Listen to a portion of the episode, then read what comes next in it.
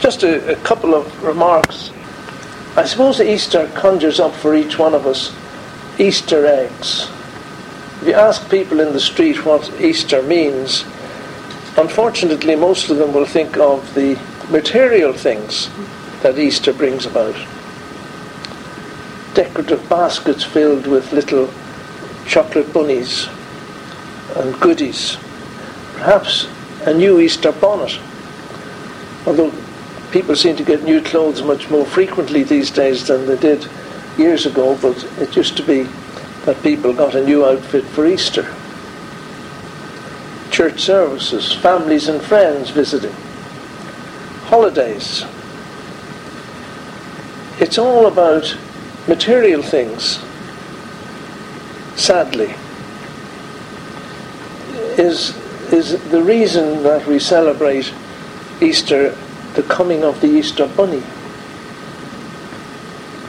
Or is it to usher in the fact that spring is here? None of these. The significance of Easter is to celebrate the death and resurrection of the Lord Jesus Christ. It's one thing we can be sure of that non Christians have managed to hijack this celebration of Easter and have taken it over, secularized it, like all the other uh, events which are recorded in Scripture. The liberals in the churches have obviously devalued Easter as well. Go along with a lot of what the world teaches. What people fail to grasp about Easter is the fact that God is a holy God. A holy God is repelled by evil. All sin is evil.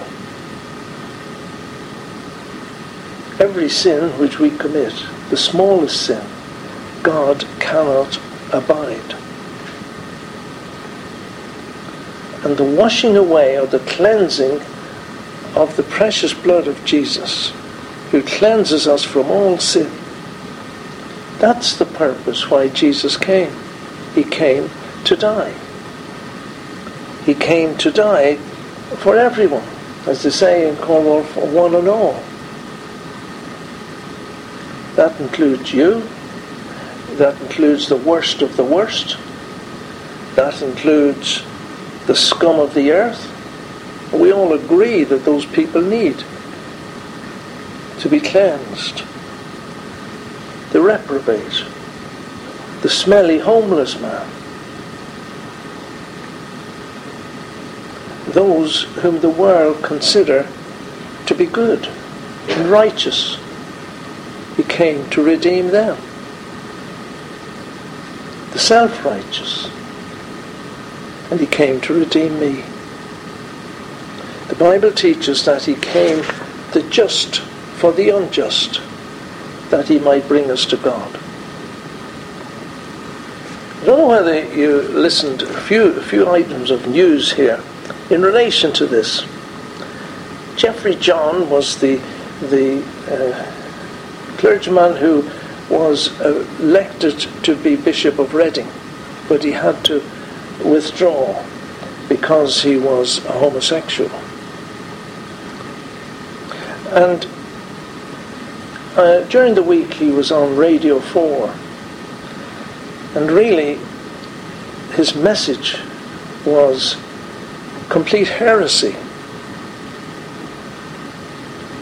He said that the Christian theology had taught that penal substitution, the substitutionary death of the Lord Jesus Christ for you and for me on the cross, that humans, that that is, the, the, the substitution is that humans alienated from God by their sins and unable to save themselves could only be forgiven by God sending the Lord Jesus Christ, his beloved Son, as a substitute to suffer and die in our place. That's what generally people believe. That's what we believe. that Christ died, the just for the unjust, that he might bring us to God. But here's what he says. In other words, Jesus took the rap and we got forgiven as long as we said we believed in him. He says this is repulsive as well as nonsensical. It makes God sound like a psychopath. If a human behaved like this, we'd say that he was a monster. That's what he believes about the substitutionary death of the Lord Jesus Christ. He serves as the Dean of St. Albans. And he was he went into a civil partnership with the Reverend Grant Holmes, a hospital chaplain, in last August. He rejects penal substitution and he came up with his own ideas. He said too many Christians fail to understand God is about love and truth. God is not about wrath and punishment. Well, perhaps he'll get an eye opener some of these days. How right Peter was. But there were false prophets also among the people, even as there shall be false teachers among you who privily shall bring in damnable heresies, even denying the Lord that bought them, and bring upon themselves swift destruction, and many shall follow their pernicious ways, by reason of whom the way of truth shall be evil spoken of. That's been brought about. I listened to the Sunday program this morning, and there were people lining up to agree with this man, Jeffrey John. Another bit of news I thought was interesting was the fact that in, in Germany, there's a big church there, a Roman Catholic church, that St. Theodore. And they recently took up a collection. Now, was the collection for a mission? Was it to help uh, the poor in Africa? Or maybe to build another one of their churches? No. They took up a collection to help build a new Islamic mosque in the city. The mosque will be one of Germany's largest, with room for more than 3,000 worshippers. And here we have the Roman Catholic Church taking up a collection to help them build a mosque. You know, we're told by many of the liberal side of the churches that the Roman Catholic Church is less apostate than it was it's more apostate than it was in Luther's time. The Catholic Church since Luther have taken on so many other false heresies that they believe that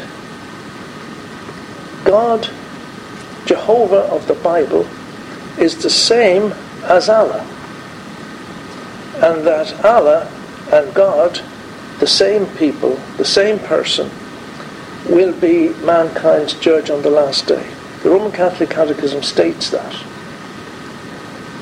And yet we're told that is less apostate it actually was in previous times. It's actually more. It still holds all the heresies that it did before and sadly added to it. Those are just two little pieces. There was a little bit actually just showing the opposite side of that. Two Christians were murdered in Ethiopia and Nigeria last week. Gombe, Nigeria, on the March, in the end of March, Muslim students lynched a female Christian teacher to death after accusing her of desecrating the Quran. An, Ethiopian preacher on March the 26th who was sharing the gospel on a public street was murdered. He was walking in front of a mosque in the town of Jimma when a group of Muslims confronted him, pulled him into the mosque, and beat him to death. And there we are. Sad, sad. Things are getting so much worse within some of the churches. So let's go back to uh, Deuteronomy chapter 4. I'm going to read from verse 9. A bit of reading to do today, and we'll try and get through today as quickly as possible. Time is going already. Only take heed to thyself and keep the soul, thy soul diligently, lest thou forget the things which thine eyes have seen, unless they depart from thy heart all the days of thy life, but teach them to thy sons and thy sons' sons, to thy children and thy grandchildren, especially the day that thou stoodest before the Lord thy God in Horeb, when the Lord said unto me, Gather me the people together, and I will make them hear my words, that they may learn to fear me all the days that they shall live upon the earth, and that they may teach their children. And he came near and stood under the mountain, and the mountain burned with fire unto the midst of heaven, with darkness and clouds and thick darkness. The Lord spake unto you out of the midst of the fire. Ye heard the voice of the words, but saw no similitude, only ye heard a voice. And he declared unto you his covenant which he commanded you to perform, even ten commandments, and he wrote them upon two tables of stone. The Ten Commandments there is just indicative of the whole covenant that God gave at that particular time, which included the Ten Commandments. And the Lord commanded me at that time to teach you statutes and judgments that ye might do them in the land whither ye go over to possess it. Take ye therefore good heed unto yourselves, for ye saw no manner of similitude on the day that the Lord spake unto you in Horeb out of the midst of the fire.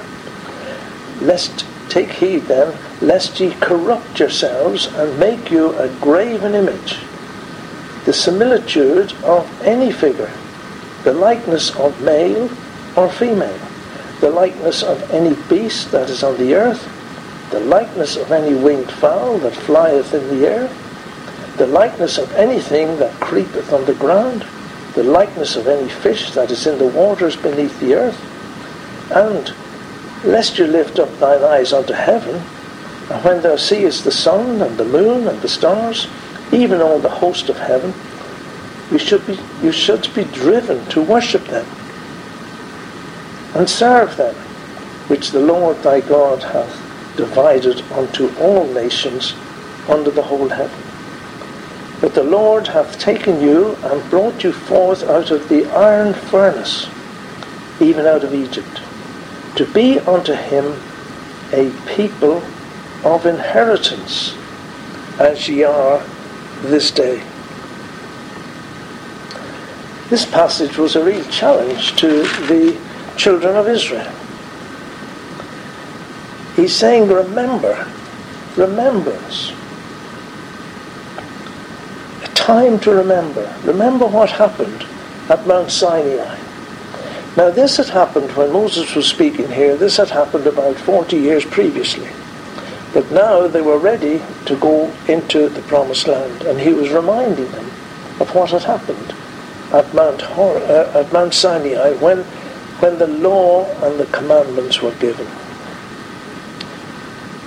We reminded ourselves last week that this week is in fact the week when the Jewish people were remembering Passover, time of remembrance.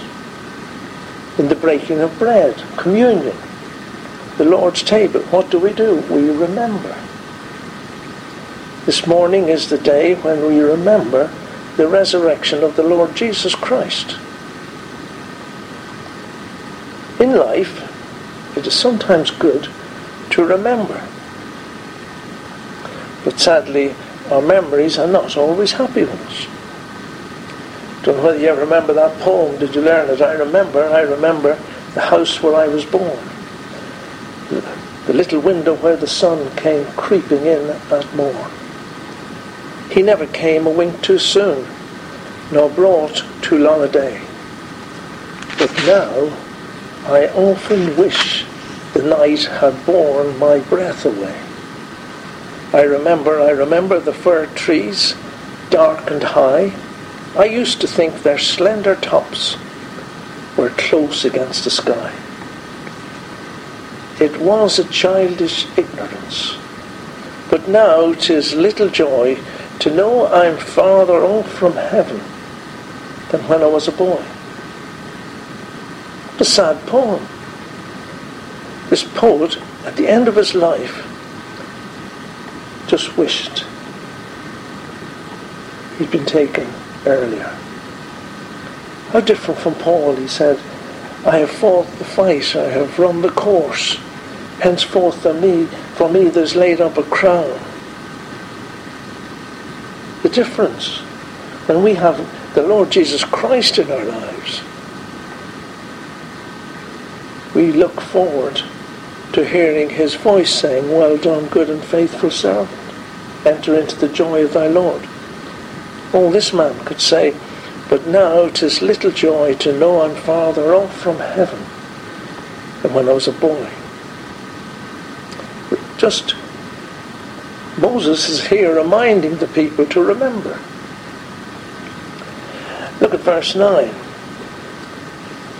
It says, Only take heed to thyself. You know, the, take heed, that little expression is mentioned about 55 times in Scripture. Take heed. Someday it might be a very good study to go through all the take heeds. Let's get Deuteronomy out of the way first before we think of something else. But, you know, when Scripture says take heed, and when God said take heed, people should sit up and listen. Take heed to this. Get a grip of this. in 1 Timothy 4, just as i am not going to start going through all the take heeds, but 1 Timothy 4, there's one. Take heed to thyself, Paul says to Timothy, and unto the, do- unto the doctrine, continue in them. Take heed to yourself and the doctrine which he had been proclaiming to Timothy. Take heed to it. For in doing this thou shalt save thyself and them that hear thee. Take heed to yourself. This is what Moses said. Take heed to yourself and keep thy soul diligently. We've to remember to take heed. Keep thy soul diligently, lest you forget the things your eyes have seen. We have to keep reminding ourselves of the good things that God has done for us in the past. Remember, forget not, bless the Lord, O my soul, and forget not all his benefits. Remember his benefits. Remember what he has done. Take heed to yourself, it says. It's quite personal, isn't it? Before we can be any of you any use in the service of our Master, we must get ourselves right before God. Take heed to thyself and keep thy soul diligently. Depart from evil and do good. Take heed to yourself. Get yourself right. So we should keep our souls diligently, hard working, industrious, careful, and steady. That's what it means. That's why it says, Depart from evil and do good, seek peace and pursue it. Keep thy soul diligently. I like in, in 1 Peter 1, verse 10, there's a passage, and it says, about the prophets of old. When they were writing all these things which they were told by the Spirit to write about the coming Messiah, they searched diligently to try and find out when this was going to take place. It says, Of which salvation the prophets have inquired and searched diligently, they prophesied of the grace that should come unto you. And they searched diligently. And you know what that means in that particular instance? They wished to find out, and they searched and searched and searched, and they searched. And the, the, the, the thought behind it is like a dog, a bloodhound, searching through everything, trying to find the scent that would lead them to understand what they were actually prophesying. And that's what we are told to do with Scripture. We've to search the Scriptures diligently, like a bloodhound, searching out the truth of God's Word. Are we like that? Paul uh, tells us, or it says in Acts about the Bereans. They were a group of people, and when they heard the Word of God, they went back and checked up on it. They checked up on it to see if what the apostles were saying was true. Everything I say, check up on it to see what we say is true. Don't take everybody's word at face value. Go back to the scriptures and check up on it. Take heed. Be a Berean. One other uh, take heed, just a matter of interest, in 1 Timothy 5.22, keep thyself pure, it says. Keep thyself pure. Take heed and keep yourself pure. Again, Paul speaking to Timothy.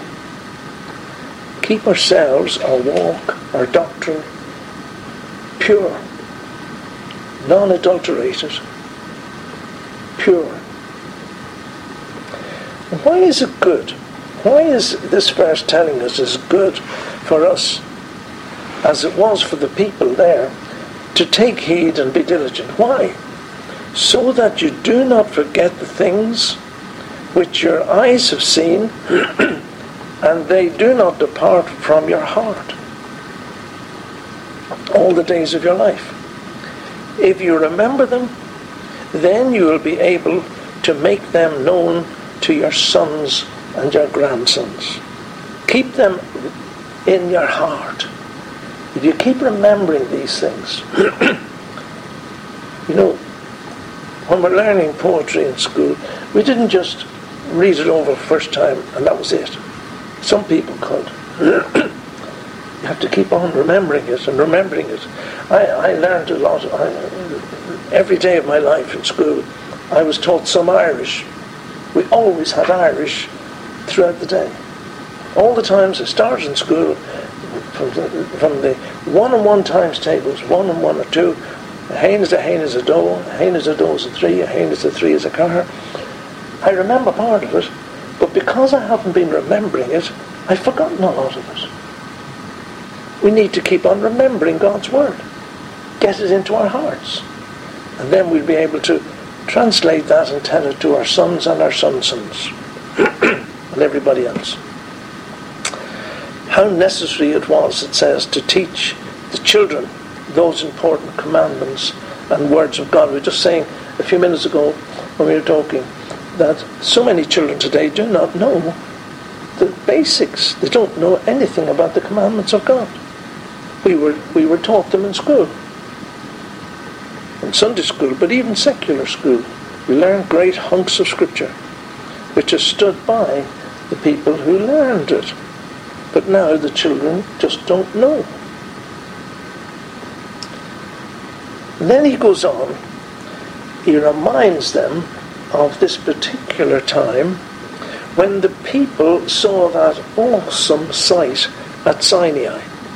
He says, Remember the day, in verse 10, remember the day you stood before the Lord your God at Horeb, when the Lord said, Get all the people together and you came and you stood at the foot of the mountain. They all stood around this mountain. And the mountain burned with fire to the great, to the very heart of the heavens. Darkness, cloud, and thick gloom. The Lord spoke to you from the midst of the fire. Can you imagine it? thunder and lightnings, and darkness, and the voice of God. coming out from the midst of the mountain. You heard the sound of words, but you saw no form, only a voice. And he declared unto you his covenant which he commanded you to perform. That is the Ten Commandments, and he wrote them on two tablets of stone, and the Lord commanded me at that time to teach you statutes and judgments, that you might perform them in the land where you are going over to possess. Isn't that amazing? They were going now to possess the land. And God had given them the rules and regulations by which they were to live. This all happened in, in Exodus, Exodus chapter 19. And this is what they were referring back to. Moses had gone up to the mountain in verse 3. Moses went up into the mountain and God spoke to him. He says, I have kept you, I have borne you up on eagle's wings and brought you to myself. They were a very special people. They were the apple of God's eye. And now he said, You will need, you will indeed obey my voice and keep my covenant. If you do that, then you shall be my own possession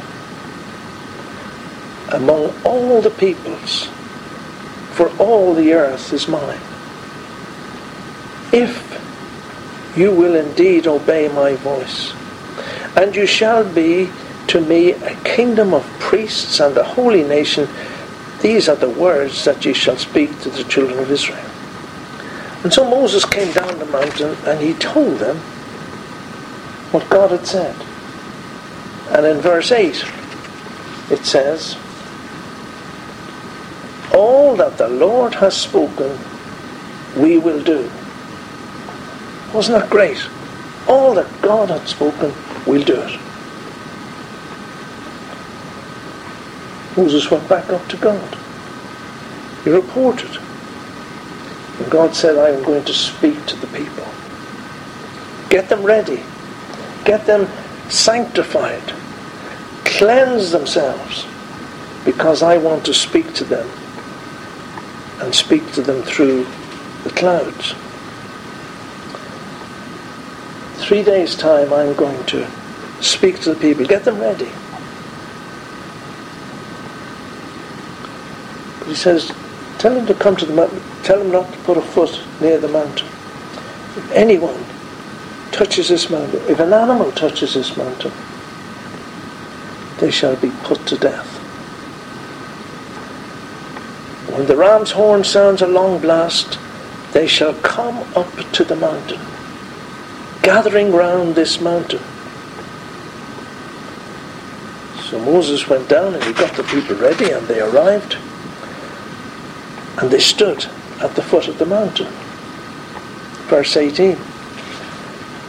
Now Mount Sinai was all in smoke because the Lord descended upon it with fire. And its smoke ascended like the smoke of a furnace. And the whole mountain quaked violently. And the sound of the trumpet grew louder and louder Moses spoke, and God answered him with thunder. The Lord came down to Mount Sinai, to the top of the mountain, and the Lord called to Moses to the top of the mountain, and Moses went up. What a picture! What a privilege these people had. But you know, it was frightening. Moses said that he was frightened. And the people were so afraid that they said to Moses, You speak to God on our behalf. Speak for us. Because they were quaking. And at that time, the law and the covenants were given. A new covenant was being ushered in.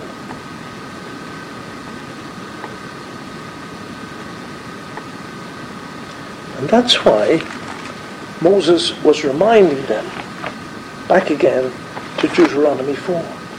He reminded them that this was a new start. God was giving them the law, and the law was the way they were to live in future. And it's strange. In Deuteronomy 4, Moses then zooms in on idolatry.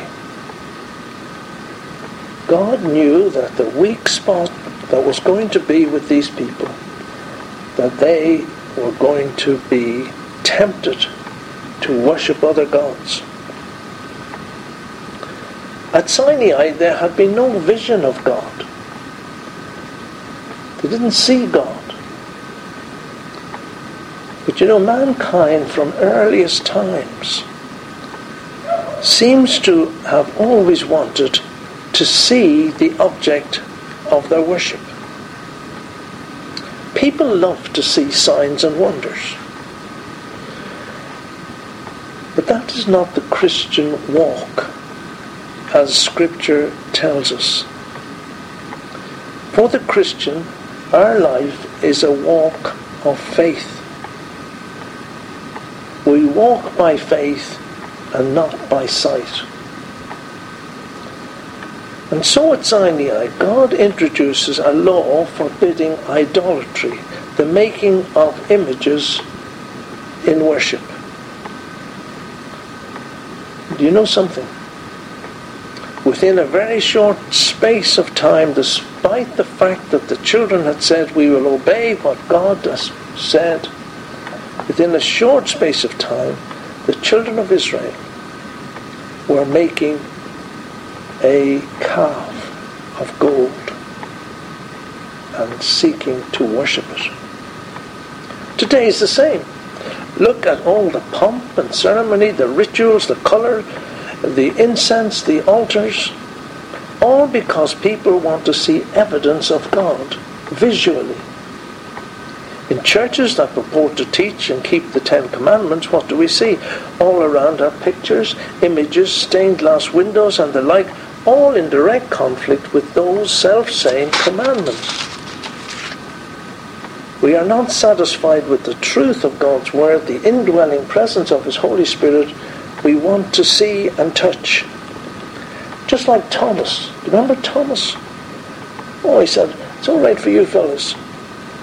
You've seen the Lord Jesus. I'll never be happy until I put my hands into the scars. Remembering is not enough. Jesus said, Blessed are they that have not seen and yet have believed.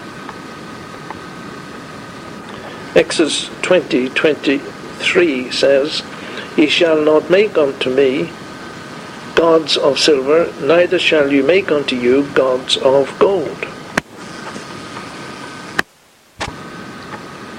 And then, oddly, in Deuteronomy, goes on to say, lest you lift up your eyes to heaven. Don't worship anything in the heavens.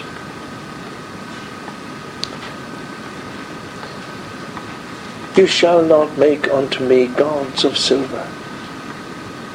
And when they were to worship, the altar on which they were to worship, God says in Exodus 20, the altar of earth that you shall make we have two types of altars.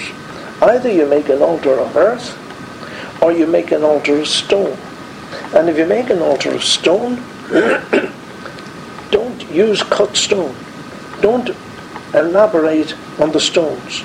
Don't make the stones look beautiful. If you make an altar of stone, thou shalt not build it of hewn stone. Rough stones were the order of the day. Why? Because it was going to mean that man was putting something of himself into the altar. And man cannot do anything in his worship of God that is of his self. We cannot do anything to improve on what God has laid down in Scripture. A law which showed that man cannot please God by adding anything of his sinful nature in the worship of God. What do we see in churches that have altars, which they should not have in any case, but they are elaborate cut stone objects which are totally against the Word of God. How often we seek today to add to God's Word by adding our ideas to the grace of God. By grace are ye saved through faith, and that not of yourselves, it is the gift of God. They stood around the mountain, they saw the glory of God, they saw His commandments, they saw His awesomeness, and they failed miserably in a very short space of time. They were doing exactly what God told them not to do worshipping a golden calf. The law had been broken almost as soon as it was given. Do you remember Moses came down with him? He broke the tablets of stone because the law was already broken and he was only bringing it down to them. And now, 40 years later, they were going into the promised land. Make sure you do not make idols again. That's what he was telling them. Don't make the same mistakes over again. Remember what happened. Do not worship the false gods of the nations round about you. And then he says in chapter 4 of Deuteronomy, don't lift your eyes up to heaven and start worshipping the sun and the moon and the stars. Don't be drawn away to worship them. And you know, just by the way, have a look at Job chapter 31. This is just by the way, it's an interesting little point here. It just shows you how evil continues right through to the present day. Job chapter 31 and verse 25 and 26. Job is saying, if I had done certain things, I could see why all this should have happened. Job had to suffer a lot.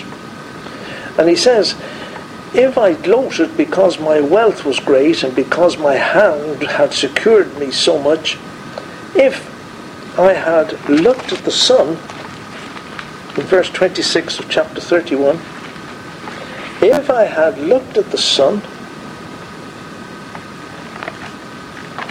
I think that's the right. Uh, yes, if I had looked at the sun when it shone, or the moon going in splendor, and my heart had become secretly enticed. That means that he suddenly thought he would worship them if I'd done that. And here's what he says if my hand threw a kiss from my mouth, that too would have been an iniquity calling for judgment. He said, Have I done these things? And what does it mean? Well, I'll tell you. You know when you have a little baby, and the little baby's saying goodbye to his granny, and the mum says, Wave goodbye to granny, blow a kiss, and the baby puts his hand to her mouth and waves at granny. That's what it is here. If my hand threw a kiss from my mouth, that was the way they worshipped.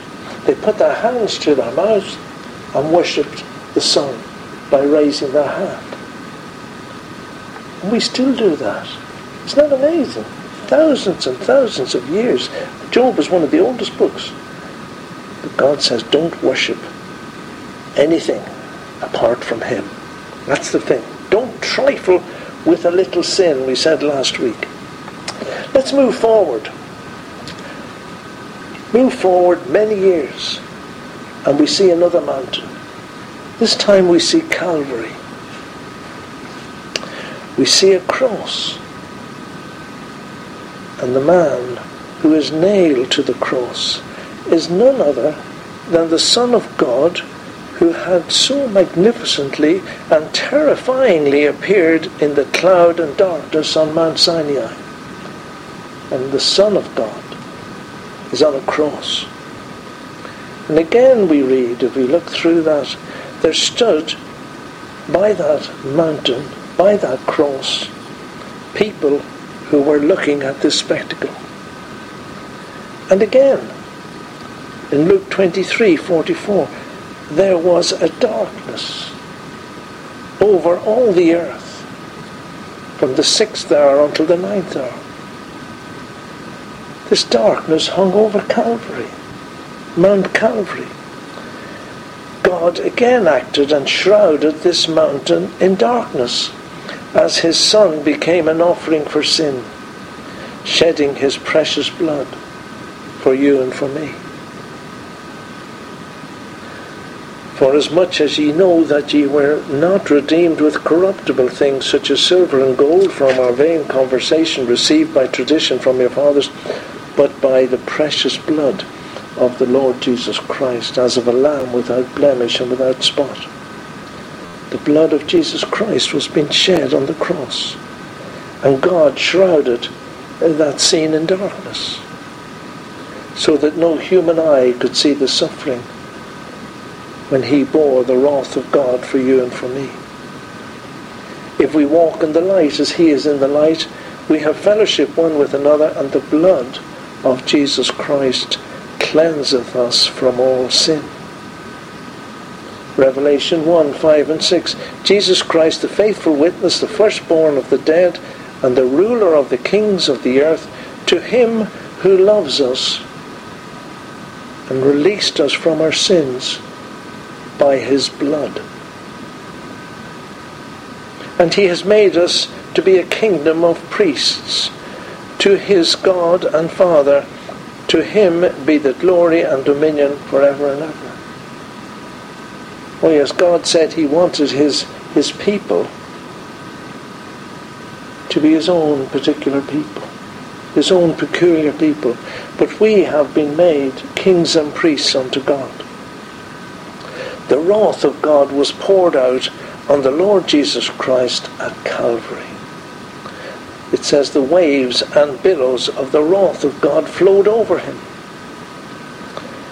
We look back at Mount Sinai. It was all in smoke and darkness when God descended on that mountain in fire.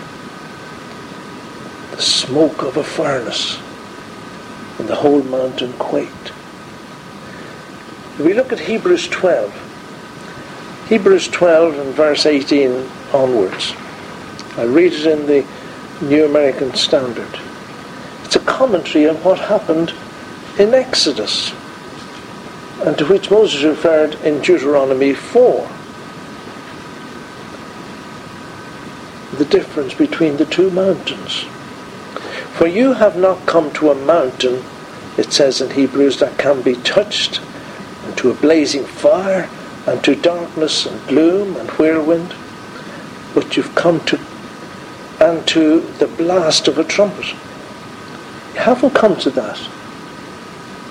The sound of words, which sound was such that those who heard begged that no further word be spoken to them. They were terrified. For they could not bear the command if even a beast touched the mountain it will be stoned. And so terrible was the sight that Moses said, I am full of fear and trembling. We don't come to that frightening sight. We come to Mount Zion and to the city of the living God, the heavenly Jerusalem and the myriads of angels, and to the assembly of and the church of the firstborn who are enrolled in heaven, and to God, the judge of all, and to the spirits of the righteous made perfect. We come, it says in verse 24, to Jesus. Oh, such a difference. We come to one who loves us and gave himself for us. He's the mediator of the new covenant. And to the sprinkled blood. We come to the Lord Jesus Christ who brought in a new covenant in his blood. Sinai brought in the old covenant. Calvary brought in the new covenant. The death and resurrection of Jesus Christ ushered in an other dispensation, the age of grace. The old covenant of the law was giving way to a new covenant in the blood of the Lord Jesus. He said, This is the new covenant in my blood. Remember he said that? And when he cried, It is finished, the work of redemption was complete, finished. The debt was cancelled, paid for in full. His blood had been shed and the veil of the temple was ripped apart. And access to God through the blood of Jesus was gained. A very real and practical demonstration of what was happening out on the mountain of Calvary when Jesus Christ died for you and for me. And this morning we remember his shed blood and his glorious resurrection. Two mountains. And lastly, because of that death of Christ, those who believe in him will one day stand around the spiritual mount, Zion, around the throne of God. How? Through the blood of the Lamb. It's the only way we have access to God through the blood of the Lord Jesus. It is all about the blood of the Son of God.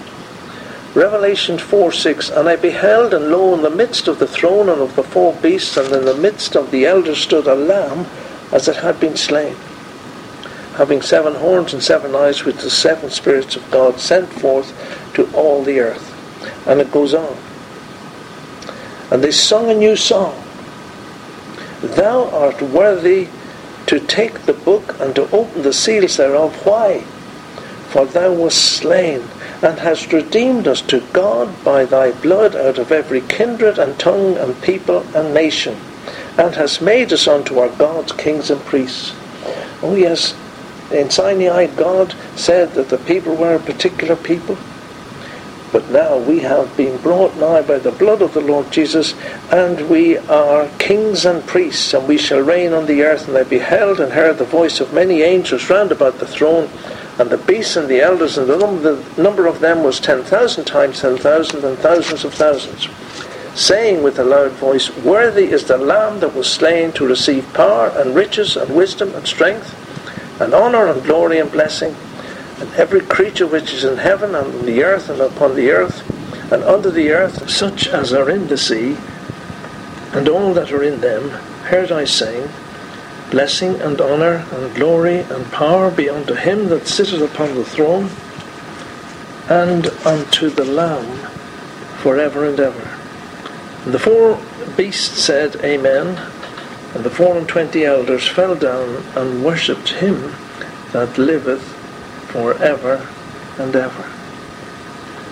We will one day fall down before the throne and before the one who was slain and liveth for ever and ever. Moses told the Israelites to remember when God spoke to them. We remember Calvary when God poured out his wrath upon his beloved Son. I look forward to being in glory and gazing upon the face of the one who shed his blood for me. Face to face with Christ my Saviour, face to face, what will it be when with rapture I behold him, Jesus Christ, who died for me? Amen.